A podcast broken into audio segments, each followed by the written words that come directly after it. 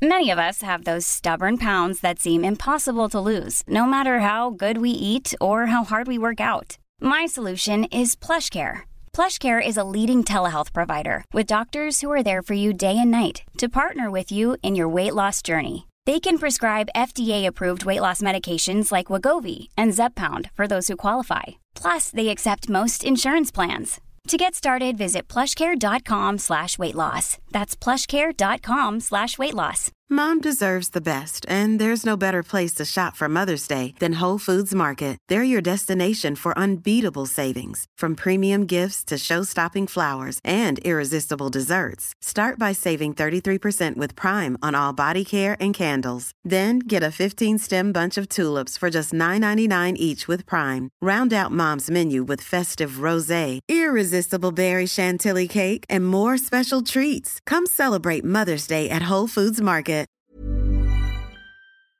Hi, welcome to In the Pink, sponsored by Bose. Stay home, stay healthy, stay connected. Yeah. Let's talk a bit about those 27 years at Sky. Cover them off in one podcast. Um, let's cast our mind right back to your childhood and when you first kind of caught the bug, if you like. What was it about pugilism that sort of caught your imagination and and and and essentially took you on a career path that is, is spanned nearly three decades? It's a strange one, really. I mean, I wasn't necessarily just a boxing fan when I was a kid. I was a massive sports fan. I, I, used to watch everything football, big Liverpool fan, as you can see, cricket, darts, snooker, the horse racing, the Formula One, the tennis is a, is a big passion of mine. You, you name it, I, I, I watched it when I was a kid, and I still do.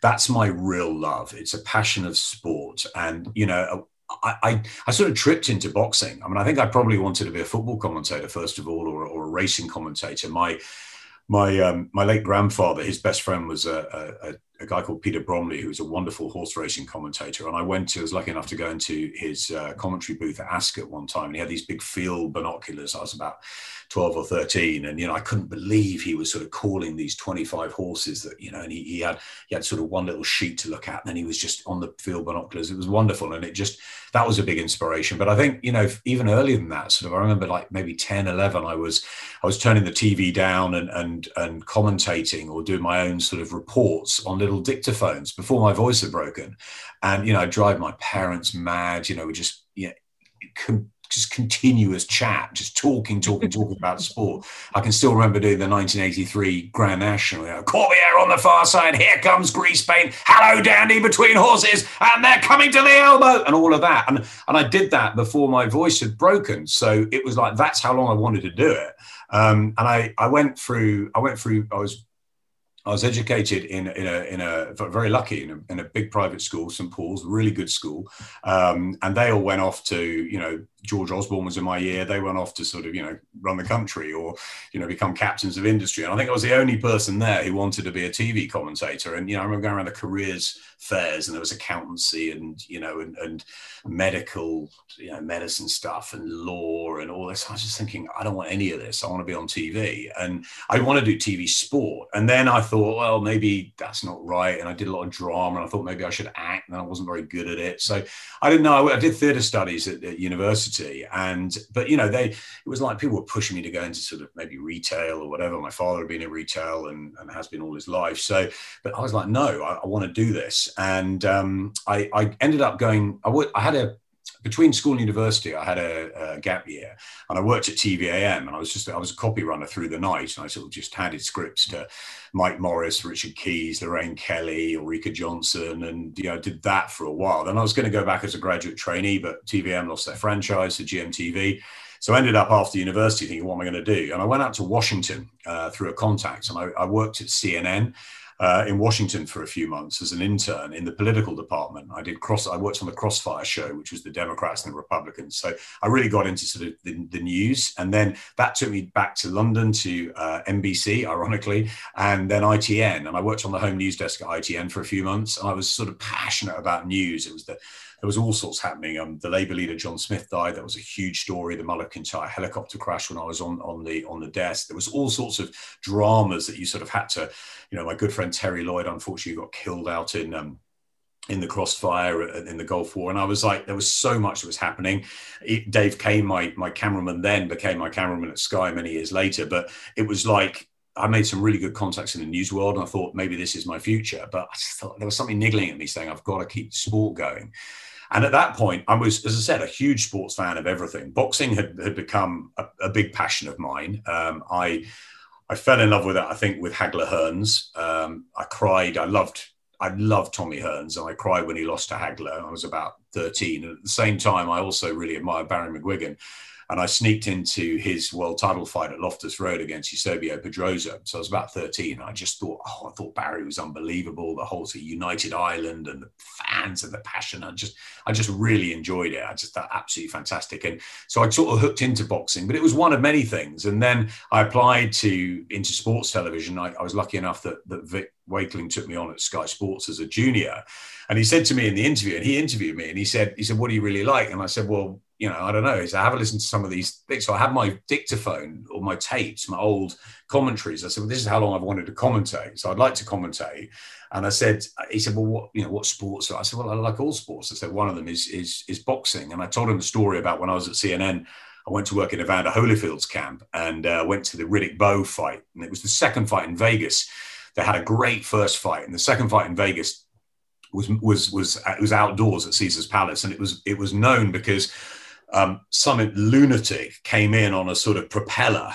Uh, he was called the Fan Man. Look back at the tapes. He crashed into just around ringside, and it was just a madman. I, think he ended up on back at Buckingham Palace a week later or something. And then, I mean, he was a crazy guy. Anyway, he, he I just thought this is mad. And we're sitting, we're sitting there, and this this thing came over our heads, and it smashed into you know just the the canopy at ringside, and um, the whole fight was held up. So and the fight then changed because Holyfield was fitter and came on down the stretch. I thought, this is mad. This is like this is like a theatre. Like this whole sort of sport is crazy. And I thought, I like this. You know, it's, it's my love of theatre and it's my love of sport and it's my love of unpredictability. And and then it's like this, it's so confusing as well. So many belts, so many titles, so many this, so many that. And it's like, I just, I don't know, I just sort of loved it. Um, and then, so I said to Vic, and he said, "Right, go and work in the boxing team." And at that point, it was Gary Norman was presenting and producing. It was just a one man show, and uh, and I went and helped him out. And you know, the rest, as they say, is history. And Barry McGuigan, ironically, my two real heroes when I was growing up, apart from the, all the Liverpool players like Kenny Dalglish, and when I got to work with Kelly, that was like, oh my god. Um, but when, but but my real heroes were David Gower, the cricketer, and Barry McGuigan and I worked on the boxing and I also worked on a show called One to One. And uh, the producer Neil Alton said to me, um, "The first guy I want to get, I want you to call is is David Gower, and here's his number." So, like within the first couple of weeks at Sky, I was like calling my hero up, going, uh, "Is David there, please?" Uh, yeah, speaking. Ha ha hi! It's uh, it's Adam Adam Smith. I work at Sky. Adam, how are you? Nice to speak to you. And I'm like, oh my god, this isn't happening. And I've still got that. Whenever I see David around, it's just like I've still got actually on, on my wall a, a, a, massive sort of tribute to him. And the other hero was Barry McGuigan. And a year into Sky, Barry signed this big deal. He was going to come and be our analyst. And my job was to take him around the UK to different gyms for a year and produce him doing pieces. I'm like, I can't believe this is happening. So I was just, I was a sports fan. I was rubbish at all sports. I mean, really bad, but I'm really good at watching them. And I think that's what I always wanted to do. And I still do. You know, I've got the cricket on, I've got the tennis on, I, you know, the darts, whatever it is. So I say boxing is my business and I love it. And I love the, the, the, the whole drama of it but I do love sport across the field as just something that is just in me. And, you know, long may that continue. Well, it will always continue. I mean, I have to say, the ability to commentate on live sport is almost beyond me. When I hear you or Crofty, or there's a, a number of uh, commentators, I think Formula One's must be so difficult to commentate on, particularly all the helmet designs are changing all the time just to try and keep track of who's who. Um, but the energy that you give it and the able the way you're able to bring that sport alive and act as the conduit between the sporting event and the fans you, you're you're doing something that I think very few can do. There are obviously plenty that want to do it though, and I feel at the moment that it's a particularly tough time for young people who are trying to break in. I mean, obviously, it's a very different world now to 27, 30 years ago. Have you got advice for aspiring commentators, knowing the current climate as you do, but also uh, boxing and indeed all sports at Sky and, and other broadcasters? Absolutely, and I agree with you with Crofty. You know, I, I actually met him properly up at the darts uh, at the at the palace, and it was it's funny. He absolutely adores the arrows, and so oh, yeah. I. And, hmm. and he's been doing it for quite quite a long time, and it was my first sort of stint helping out. And so I was the new boy, and which is a bit weird because I've been at Sky for so long. But you know, and I was working was great with Wayne Mardle and John Part and Mark Webster and Laura Turner and all these these these great names. And but you know, Crofty and I were just like, it's so mad, isn't it, that I've come from the Formula One world, which is totally different to darts. You come from the boxing world, and we sort of meet in here. And I think commentary, yeah, it's about storytelling, and I think it's about it's about a lot of it's a lot of preparation. It's a lot of um, work. It's a lot of stuff behind the scenes that enable you to pick up that mic in the first place and I, am I'm, I'm absolutely a, a, stickler for you know for that for that sort of you know you have to be totally on top of you know knowledge wise you have to sort of you know really work hard before you get anywhere near the event you know there's a lot of things you can do you can call people up you can obviously now with the social world as it is the internet and everything there's so much you can you know research you can do so I think that's really important. But I think probably the one thing that you need more than anything is passion. And that's that's what I feel. I mean, I've heard a lot of great commentators uh, over the years. You know, my I guess my idol and my my sort of hero within Sky going through the years was Ian Darke. You know, we're still very close. I still think he's the, the greatest commentator that we've had over the last 20, 30 years. And, you know, he was a, a football commentator. He was on the radio. He was on a, he was a, he was a brilliant boxing commentator. He, his light and shade, his levels, his delivery, you know, phenomenal. And he taught me so much working alongside with him and Glenn McCrory and Jim Watt and Bob Mee, are, our, our, terrific historian and statistician, you know, sort of traveling the world with those guys as a junior reporter, as a, as a young sort of aspiring commentator was brilliant. Because, of course, as I said, I wanted to be a commentator from when I was a kid. So that's all I wanted to do. And I, when I walked into Sky and Vic Wakely and Mark Sharman said, oh, it's going to take you 10 years to be a commentator. And I said, I'll do it in five. And I wanted to make sure that, that that's what I ended up doing um, because I wanted to do it. And I think that so many people now, you know, I look at my kids and think, what are they going to become? They, they're going to become what they want to become, what's in there, right? I don't care if, if they if they want to become, you know, they, they want to help out charities they want to work for the for the nhs they want to work in tv they want to work in banking they want to you know work in a coffee shop they want to whatever they want to do they whatever they want to do it's got to be in here and I think that's that's the important thing. It's got to be inside you because you and I have been lucky enough to do something that we absolutely love day in day out. And when there's tough times, like with the pandemic, you know, we we are we just. And I, I remember walking to Madison Square Garden and doing my first unified world title fight between Ibragimov and Klitschko. And I remember thinking it wasn't a great fight actually, but I remember thinking I'm going to the mecca of world boxing for the unified heavyweight title. And you know what? If this all ends tomorrow and I fall down a hole or someone taps me on the shoulder and says, ads, that's it, you're done. I will be so grateful and so thankful to the people that have given me these opportunities. Listen, my advice to the kids, and I'm passionate about children, about, about mentoring young talent. You know, I work very closely with the Sky Scholarship System. You know, I've, I've taken Savannah Marshall through, Daniel Altmaier. I'm very close to Emily Appleton, to Imani Lansiquot, to Joe Fraser, to all the sort of current crop of scholars I love mentoring. I love helping out. And I think that that's, I'm in a stage now where that experience, you know, is important for them. I think that, and my key is if somebody comes to me and says, I really want to be a sports commentator, I'm all over it. I'm like, I want to speak to you.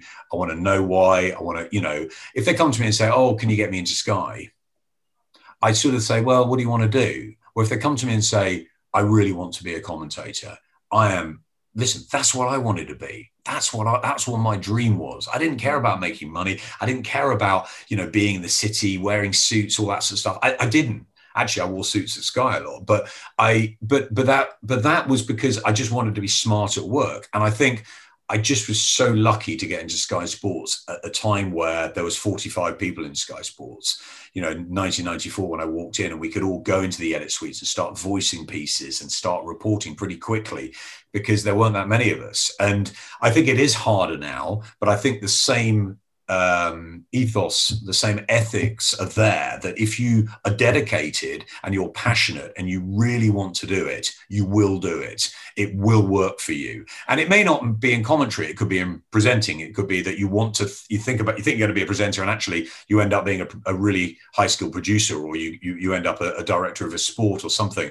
That's your path. Or you end up becoming a vision mixer or you end up becoming, you know, a, a great PA or whatever it is but I think that if you really want to do it, absolutely, you've got to knock down doors. I mean, when I was at ITN and I was in a job at ITN, freelancer, but I was in a job and I wanted to get into sports TV, I, I'm telling you, and my stepmom will vouch for this. You know, my mum's a mad sports fan, my stepmom not so, but my stepmom's a, a really great businesswoman. And she said, You have got to keep breaking the barriers. You've got to keep knocking. No one's going to just take you on.